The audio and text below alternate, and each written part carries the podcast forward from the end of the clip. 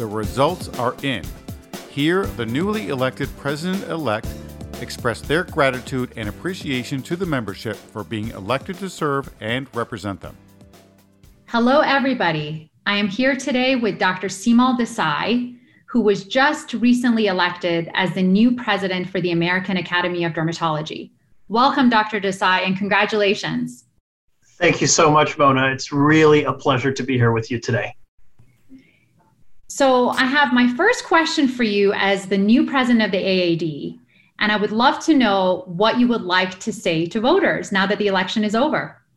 I have to admit, I am overwhelmed and overjoyed at the outcome of the election. I, I think you know this, Mona, and I know many of my friends and colleagues who are going to be listening to this know that it's frankly and truly been a dream of mine to serve as the president of our organization and to see this come to fruition at this time in my career when I really hope to make an impact and help to unite and advance our specialty is just so so heartwarming and so meaningful to me. It's kind of hard to put in words. I have to admit I'm still a little bit emotional from the news this morning and it's really really an incredible opportunity. I think the one thing I need to say to everyone is, is heartfelt thanks and and sincere gratitude to everyone who believed in me, everyone who rallied behind me and for everyone who I'll be able to hopefully serve all of our members in a way that makes everyone proud of, of being members of the academy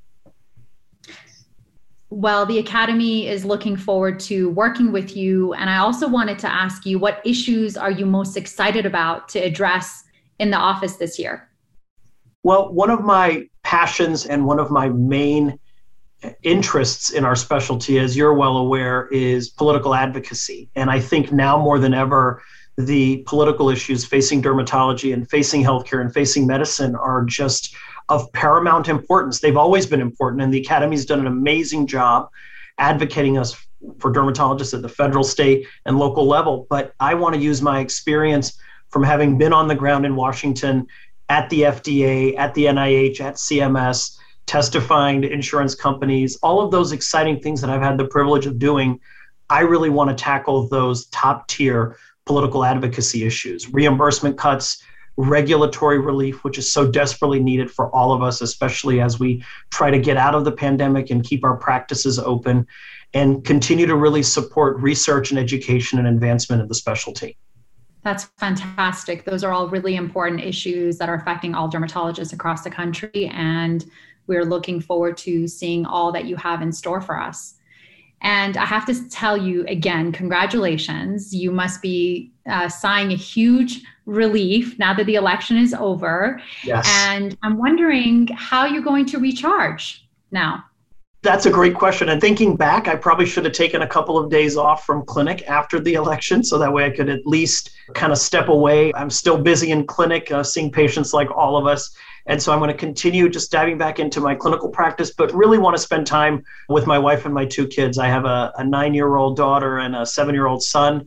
And even though they may not be listening to this podcast since this is for our members, I must say that I could not have gone throughout this process without their support. I haven't been probably the most exciting person to be around for the past six to eight weeks for them. I've been so focused on the election, both up moments and down moments, and they've really just stood by my side. So I think my recharge is really going to be giving them the attention they deserve and showing them my gratitude for sticking by me. And to all of my friends, connecting with so many of us who have been involved and have helped me along the way. And I have to also thank, of course, uh, my friend and colleague, Dr. Bob Brodell, because it was really an honor and a privilege to run alongside him in this election. And uh, I look forward to my continued friendship with him in the coming years as well. That's wonderful to hear. And I hope that you have a wonderful time resting and celebrating with your family, who I'm sure are all very excited equally to celebrate with you, as are many of your friends who are here to celebrate this election result and watch all that you have in store for the Academy. Thank you so much. And again, congratulations, Dr. Desai. We hope you have enjoyed this edition of Dialogues in Dermatology. This is Todd Schlesinger, your editor in chief. For more podcasts, including bonus issues, check us out online at the website of the American Academy of Dermatology or through the Dialogues in Dermatology app. You can now also sync your subscription to your favorite podcast app. New podcasts are released each week in addition to our monthly JAAD podcasts. We hope you enjoy these new options for listening to dialogues and the increasing content for your listening pleasure. Thank you.